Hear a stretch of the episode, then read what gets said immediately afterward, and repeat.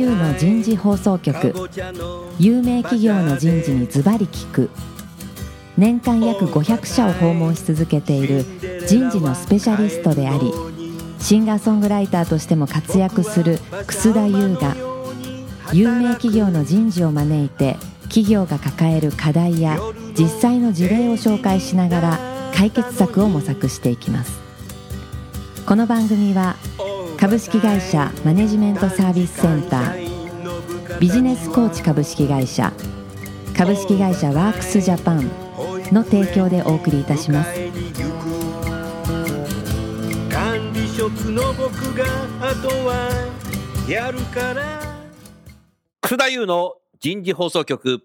有名企業の人事にズバリ聞く。パーソナリティの楠田優です、えー、今日も東京港区赤坂にあるプロフューチャー23階のフロアから番組をお送りいたしましょう。4週にわたりお送りしているテーマは採用と育成の連携。今日は最終回ということで選ばれる企業になるためにになります。早速ですがゲストの方をご紹介しましょう。株式会社ニトリ採用教育部部長の長島博之さんです。長島さん今日もどうぞよろしくお願いします。よろしくお願いします。続きましてプロフューチャー株式会社代表取締役社長 HR 総研所長の寺澤康介さんです寺澤さん今日もどうぞよろしくお願いしますよろしくお願いします。さあ寺澤さんはい。選ばれる企業になるために何をしたらいいだろうかはい。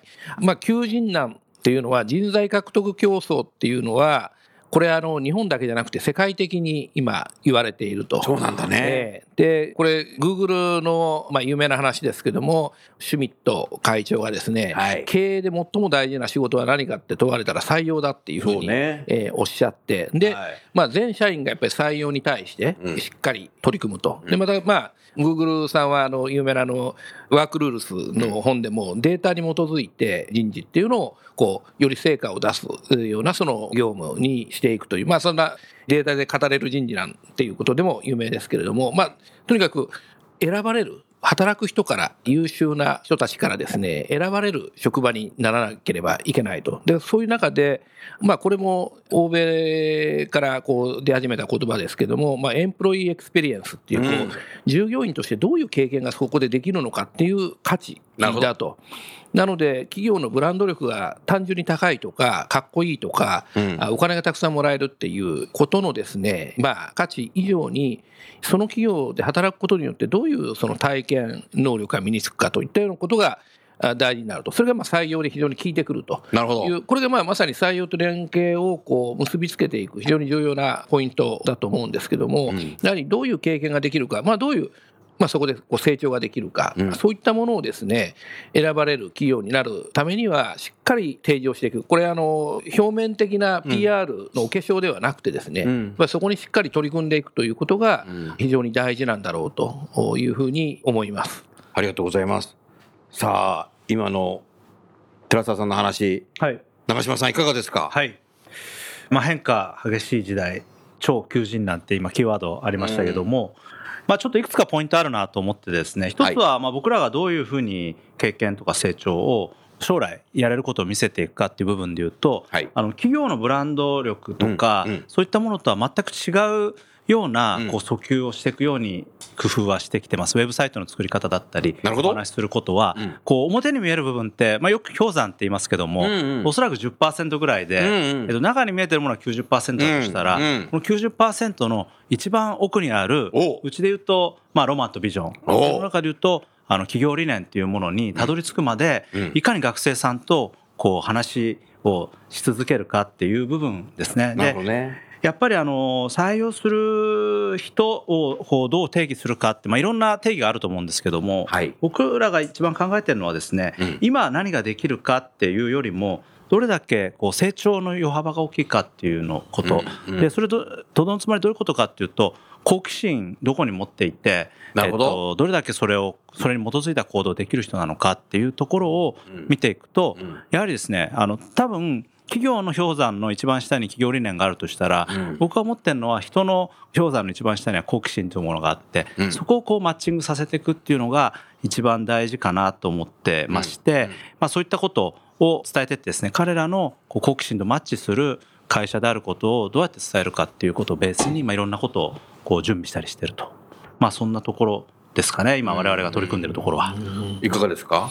なるほど。私あのニトリさんあの採用力が非常に高いと思ってるんですけどもその源泉がどこにあるのかなと、はい。本当常々ですねまあ正直言ってえ不思議に思っていたというのがあります。で、インターンシップに関しては非常に定評もありますし、はい。まあ、もちろん成長をちょっとこの日本の市場の中でも伸びてこられて、はい。もう独自のこう存在感を持たれてる、はい。またあのニトリ会長のはい個性、魅力というのもあると思うんですが、うんそれにしてもですね、ちょっと採用力が高すぎじゃないかという、あの これはまあ本当に正直なちょっと気持ちで、で、はい。何をやってるのかなっていうのは本当に不思議でですね、うん。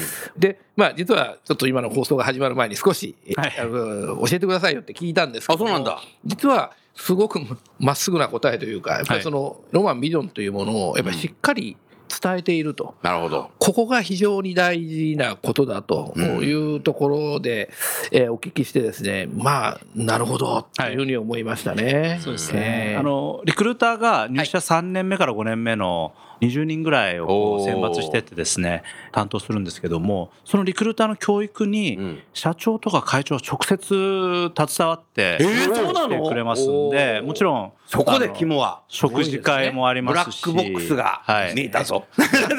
秘密がちょっと今、見えましたね。直接入ってもらえますんでうん。でそこを肝だってさっきの Google の話もありましたけども、うん。このリクルーターに全てをかけるとお。いうような形で入ってくれます。なでるほど。あの最終面接も私たちに任せてくれてますんで、うん。完全にうん。こう重要性を話しながらロマンとビジョンの重要性を話しながら完全に委任してくれてるところが、うん。やはり僕らのすごくやりやすいところで何にもコントロールされずに自分たちでやる。つまりと多分おそらく他の会社だと役員の日程に学生の、えー最終面接合わせるって発想あると思うんですけどありますね。僕らは学生さんの日程に僕らが合わせればいいだけなんでこう日程一つとっても全て我々でコントロールできるっていう部分がまた要は学生さんのニーズにちゃんと応えるとまあもちろんよいしょよいしょするわけじゃないですけども内容は厳しくなってはくるものの、まあ、そういう障害みたいなものは一切ないっていうのが一つ強みかなと思います。中島さん、はい、今ね、多くのリスナーがね、はいメモったね。うちもそこに行こうみたいな。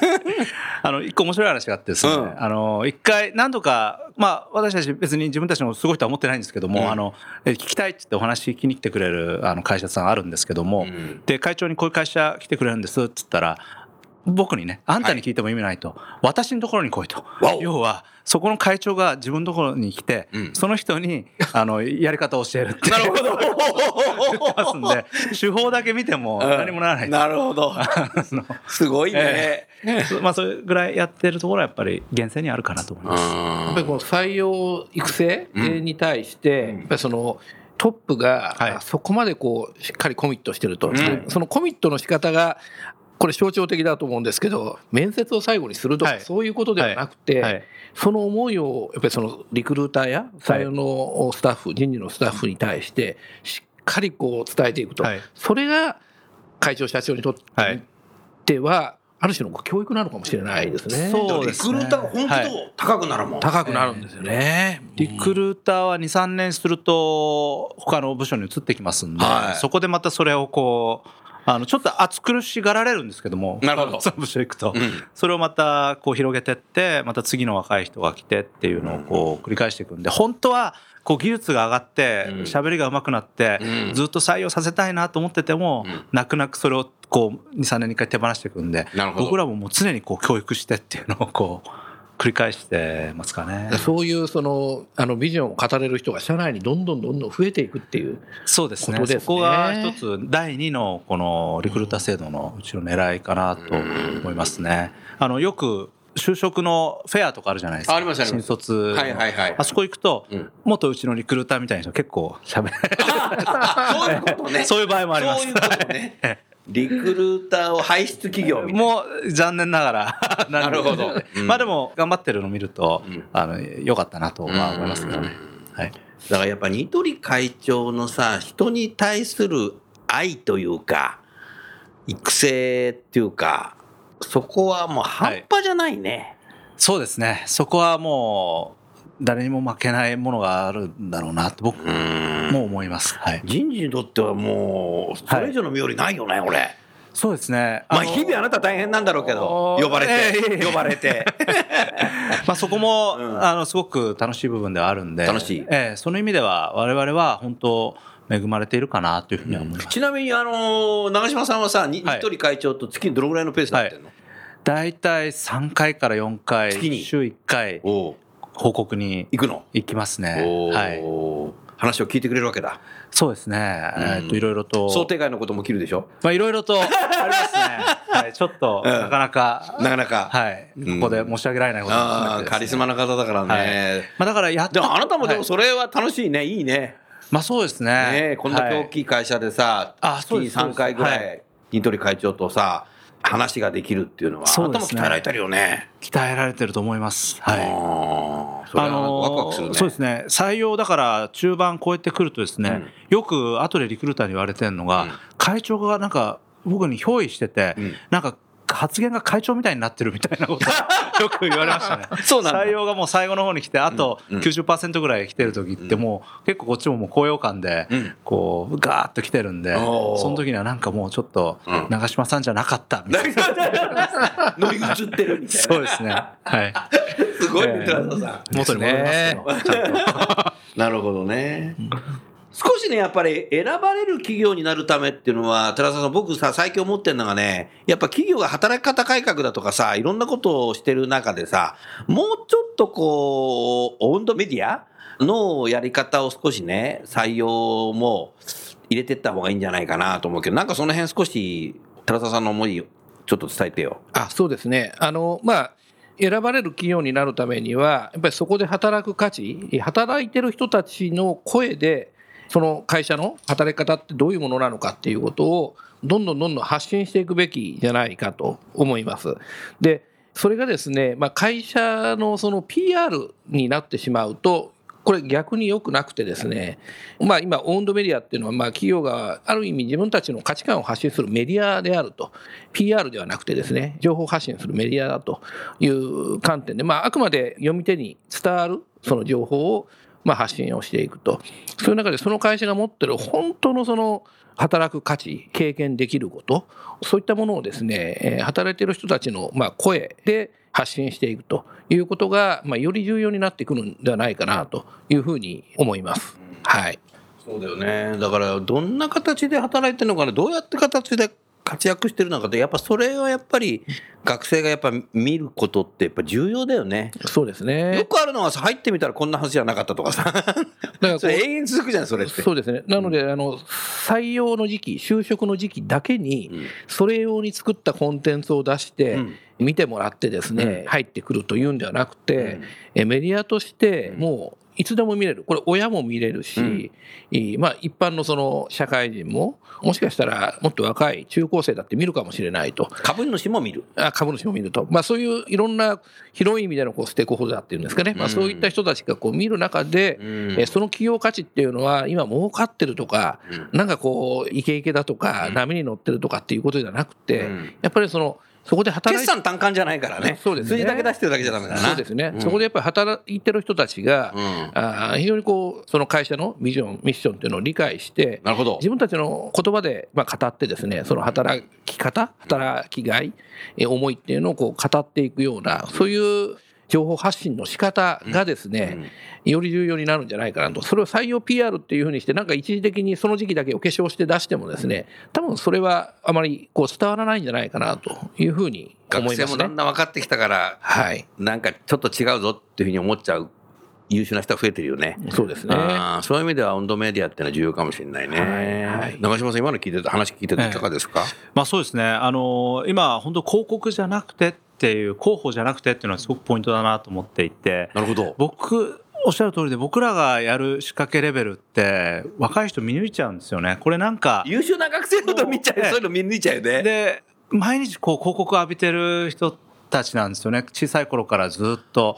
なんか騙されないように。我々の世代ってせいぜいテレビの CM だったりとか、うん。比較的上品な広告だったんですけど今追っかけてくる広告だったりするんで。あるね。もういつまでも追っかけてくんだよね、もう。なのでこう見抜く力すごくあると思うんですよ。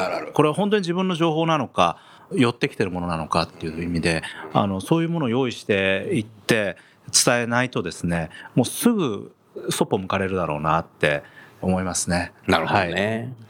それ重要だね。もうニトリさんもぜひ頑張ってる、働いてる人たちがなんかロマン、ビジョン語ってるのをなんかこう、アピールしていくとかね。そうですね面白いね、はいカリフォルニアで頑張ってさ、はいグループワークやってなんか発表してるとこ出しちゃうとかさ。そうですねなんかね、もうはいそういう、もしかしたらこともやっぱこれから考えていく？そうですね。うんニトリさんってだからはい独特なさ、いろんな人材マネジメント、はい育成の仕組みって持ってると思うんだよね。はいはい他社の真似してるわけでもないし、ものすごいニトリ式で、ねはいここがね、今の時代のね、若い人たちにね、がぐってね、来るんだよね。だからやっぱそれはもっと本当にアピールしていいと思うね、僕は。はい。あうん。だからもう、なんていうかね、今後はそのカリフォルニアで何日かいたような人たちがさ、アイデアで考えたものがさ、はい新しいサービス、はいビジネスにつながって大きく拡大するはい。可能性っていうのが、そうですね。今までの、はいね、ベテランの人たちには考えられなかったことが出てくる。まあそうですね。そこが出てこないと、やっぱり次のステップないなって話になりますので。面白いね。はい。でいかにそれを想像させるかっていうのが、うん。僕らの仕事だろうなと思います。だから、創造企業だよ。ええうんそうですね。ら僕らがこう、伝えた以上に言ってくる学生さんもいるんですよ。だから要は、ニトリでこういうことしてみたいっていうのを、うんこう、我々を超えて言ってくれる内定者なんかやっぱそういう風になってくるなってくる。なってきますなってきます。やっぱりなのでやっぱ動画なんかも使ってですね例えば未来のニトリのホテルの動画だったりとか、うん未来のホテル？机がうん。こうテレビになってたりとかっていうのも僕ら作ったりするんですよ。あの内定式とかですけども、それで5分ぐらいの動画見てもらって。えーそうするともう皆さんマインドセットがこう完全にうん。でその分逆にコアの店舗の仕事も頑張ろうと思えるんだと思うんですけども、おっしゃる通りだね。えーまあ、ちょっとそういうふうに好奇心をこう花開かせるような仕掛けっていうのはやっぱ大事かなと思いますね。夢が広がるね。ですね。お話がね。はいなんかこれはでもさ、一夜にしてさ、キャッチアップしようと思ってもね、多分できない。人事がやろうと思ってもできない。社長が号令かけてもできない。長年使ってきた、これ、ニトリのカルチャーなんだよ、これ。そうかもしれないですね。ねこれは積み上げてきてるから、ここまでラジオでも言えるんだろうね。ええだから番組聞いてるリスナーもさ、はいよし、明日からうちでやろうって、一人が言ったって多分できない。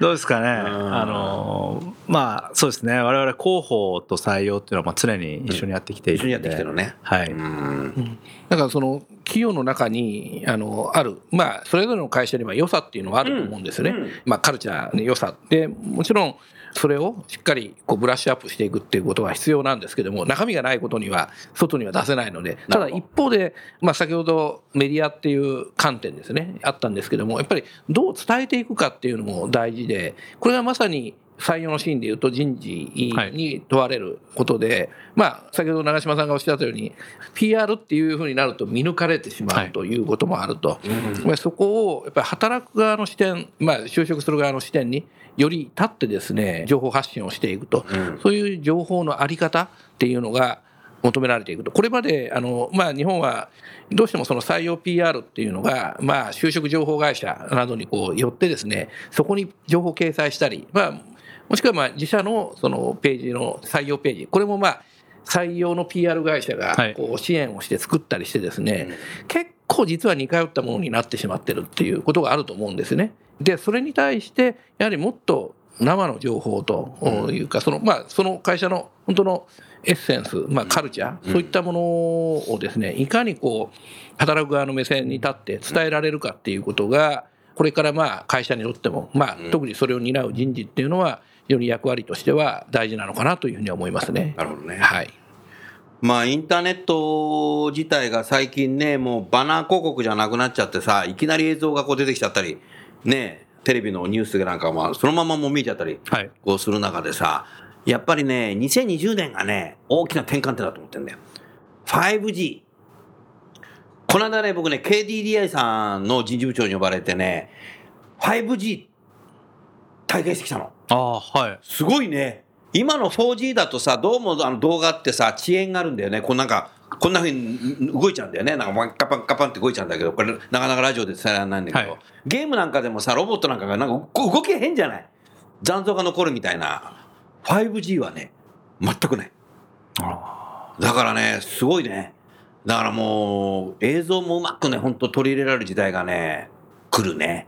だからやっぱこれからはその映像とデータをどう使っていくかっていう時代がね、人事全体にもね、問われてきていると思うので、そういうことやっぱ人事がさ、早く取り組んでいくことっていうのは僕はね、これ重要なんじゃないかなと。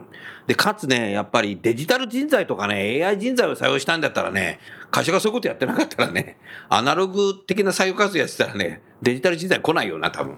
そういうふうに思うな。寺田さんどうですか？そうですね。今の特に若い世代が、まあ、デジタルネイティブというか、実は、あの相当やっぱり感性っていうのが変わってきてる、まあ、いつの時代でもそうだとは思うんですが、若い世代とより大人の世代って変わると、だから最近の若い者はって、まあ、言いたくなるところはあるんですが、その変化が非常に早いのと、やっぱりそのデジタルネイティブの世代の感性っていうものはかなり違うと、でそこを認識した上で、やっぱり彼らにこう伝わるような表現方法であったり、なるほど。PR ではない彼らの目線に立った情報の提供の仕方っていうのを。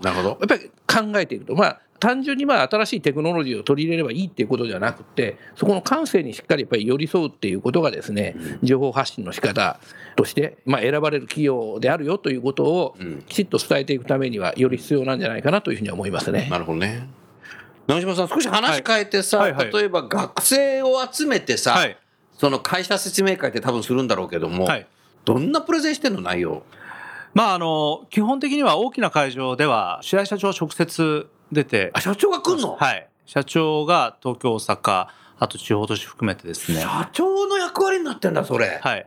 むその昔は会長が直接やってましたので、はい。わお。それが今、社すごいね。長ですね。で、えまあ、そこでは、まあ、これまでのやってきたことなんかをお話しするケースと、うん。あとはある程度こう、まあ、選抜というかある程度こう採用したい人だけを集めた、まあ、小さい会なんかで私が出てってですね。あとどんな人話してんの？話はですねもうあの過去の話は当然僕入社したの6年前なんで過去知らないので、あ、そうか。それを語ってもしょうがないので、うん。あの未来の未来予想図だけをですね、こう話していきます。で、ニトリの非常識な経営方針とか、おそういった常識な経営方針だ。からマーケティングの授業みたいな話になってますね。なるほど。なんとか分析とか言いながら、一般的な会社はこうだけども、うちは、例えばね、あの 3C だったら、3C カスタマー、ねカンパニー、えーコンペティターっつったら、やるねうちはこうだと。うんで、うちは 1C ですと。うんカスタマーコンペしたら関係ないんだ。コンペティターも関係ないし、うん自社になければ、それを作ればいいと。うん倉庫がなければ、物流会社作ればいいし、でそんなような話をこうしてってですね。なるほど。じゃあ、最初からラジオでやってもらいます、今。そんなことない。あのあそういうことに語って。えーそうですね。そんな話をこうさせてもらって。でもさ、大学の中でさ、履修して授業にさ、あなたこだわるって言ってたけどさ、はいはいはい結構マーケティング履修してる人はさ、3C って習ってきてる人がさ、そうですね。へえ、もう違うんだなって、今、授業で受けてきたの何だったんだろうなと思うと、このニトリ式なるほどなと思うと、そうですねちょ。っとニトリ行ってみてえなってなるな。そうですね。そこをなるほどなって思ってくれる人をやっぱりこう、グッて掴む。であれば、先々、こう、現状否定とかうちの言葉通りの行動をしてくれるんじゃないかなっていうところがありますよね。だからそれは話をして引きつけたい一方で、ある程度そこに興味がある人をこう、分けていくんで、例えば白井、社長の白井が話すような話は満足度高い方がいいんですけど、僕のは満足度低い方が良くて、なるほど低ければ、マーケティングについて分かってる人ある程度こう、あそうですねもう。そういうふうにセグメントしてんだ。そこに選んでくれたなっていうのが分かるんで、毎回こう、目的に応じてちょっと僕の方は、こうやってってですね不人気の理由をそのせいにしてる。あ そういうことなんだ。でもうまい。なんかよくできてるね。そうですね。うん。ね。いい意味で遊ばしてもらってるかなと思います。遊ばしてもらってる？はい。あーでも遊びがあるええ。人事の方がゆとりがあるし、はい。かつ学生はそこに来来ると思う。はい。なんかね、最近の採用担当って切羽詰まってる採用担当者いってるので、いるので、それはね、もう優秀な学生全部見抜いてるよ、それ。え。なんか切羽詰まってるけども、そうですね。この会社入ると自分も切羽詰まる人間になっちゃうんじゃないかなっていうふうに見抜かれる、遊びは必要だよ、えーやっぱりこう中間にある媒体の会社がですね煽りすぎなんですよね。売り手市場とか。これねラジオ相当聞いてるよ、はい、いややっぱり僕はこれダメだと思います。ダメ。言って言って。売り手がどうだとか 有効求人倍率がどうだとかもうすでに何パーセントの人が泣いてもらってるよとか。関係ないこれ誰も幸せにならないんですよ。だってさトロがも。うあのコンペティターがもうよ、はい。今月の予算いってるよとか関係ないじゃねだってね。いや本当 学生さんは絶対そうだよね。被害者だと思いますしこのマーケットの中では。うん。で我々もやっぱりこう判断誤ってしまって急いで取っちゃったりってミスマッチになってみたいな話出てくるんで、はい、いやでもさ求人倍率とかさやっぱ出るけどさあまあ、数字としては大事ですけどあ数字としては、あそうなんだぐらいでね、はいあそうなんだまあ、ぐらいでデータはデータとしてあって、はい。まあ煽らないっていうことあですよね。そうそうそうですね。ん。使いでもデータ見るのは重要だね。そうですね。はい。うん。なるほどね。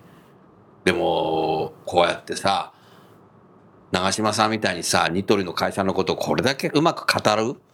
採用担当ってまだまだ少ないね。え素晴らしいね。あなかなかあの、まあ、あの良くも悪くもなかなか言えないっていう、こう、ある、まあ、人事の方々は、まあ、基本的にはやっぱりこう、あの、えー真面目な方がいて、まあ、長嶋さん真面目。なえはい、あのあまり真面目ではないまあ。なんというか、あまりこう、こうい真面目う、ラジオの中では、このラジオ出る人は全部真面目なんだ。あそうですね。かありがとうございます。僕がサインしたら 来てくれてんだもん、うん。まあ、あの、なかなかこう言いにくいっていうところがあると思うんですけど、結構、あの、自由に、本当に語っていただいて。結構オープンだよね。ですね。あーそうですね。非常にそういうところがこう、はい。やっぱり自由度が高いんだなっていうふうには感じますうね。んいやだから僕いつも長嶋さんと時々こうやって会ってるけどはい。いつ会ってもあなた生き生きしてんもんあ、本当ですか？はい。ありがとうもございうます。これだからやっぱ採用担当とか育成担当者がさ結構暗い会社もあるんだよねああ、それはちょっと寂しいです。いろんな人を見るからさ、はい。僕はそこがへ変な意味で目利きついちゃってんだよね、そうですよ、ね。あなたそこ全然ないじゃない、そうですね。まあ、あの、純粋に今仕事は楽しいって言えるんで、なるほどだから、こう、採用とかも出てくといいのかなと思います。仕事が楽しいっはい。て言われる人事っていうのは僕は素晴らしいねそうですね。まあ、ね、なおかつ、まあ、今回、その、まあ、採用と育成の連携っていうところでいうと、非常に、これ難しいことだと思うんですよね、はいあの。ハードル高いところだと思います。やればいいに決まってるんだけど、なかなかできないっていうのは当然理由があるわけで、うんまあ、そこをですね、ぜひ、長嶋さんに、はい本当にいい事例を、まあ、今も作りつつあると思うんですけども、そうえそういった事例をですね、ぜひぜひ、どんどん作っていってほしいなというふうに思いますね。あ、ありがとうございます。はい。それではちょうど時間になりました。え4回にわたってお送りしたテーマ、採用と育成の連携。えーいかがだったでしょうか、えー第1回から聞いてない方は、ぜひ第1回から、えー番組を継続して聞いていただけるといいかなという、そんなふうに思います。それでは最後にゲストの方をご紹介して番組を終わりましょう。ニトリの長嶋さん、プロフューチャーの寺澤さん、4回にわたりどうもありがとうございました。ありがとうございました。ありがとうございました。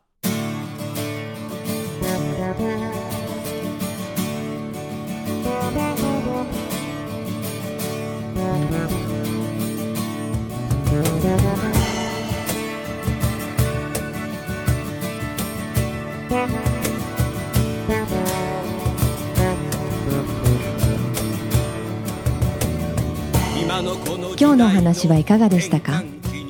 楠田祐の「The Times Will Change 時代は変えられる」とともにエンディングといたします。この番組は日本最大級の人事ポータルサイト HR プロのウェブサイトからもお聞きいただくことができます。HR プロでは人事領域に役立つさまざまな情報を提供しています。ご興味がある方はウェブサイトをご覧ください。この番組は企業の人材戦略人材育成のプロフェッショナルカンパニー株式会社マネジメントサービスセンター人と組織の生産性を高めるビジネスコーチ株式会社企業の人材採用支援キャリア支援を通じて人と企業の持続的な成長とち創造に貢献する株式会社ワークスジャパンの提供でお送りいたしました。それでは来週もお楽しみに。みんなでよう。できない理由を述べている場合ではない。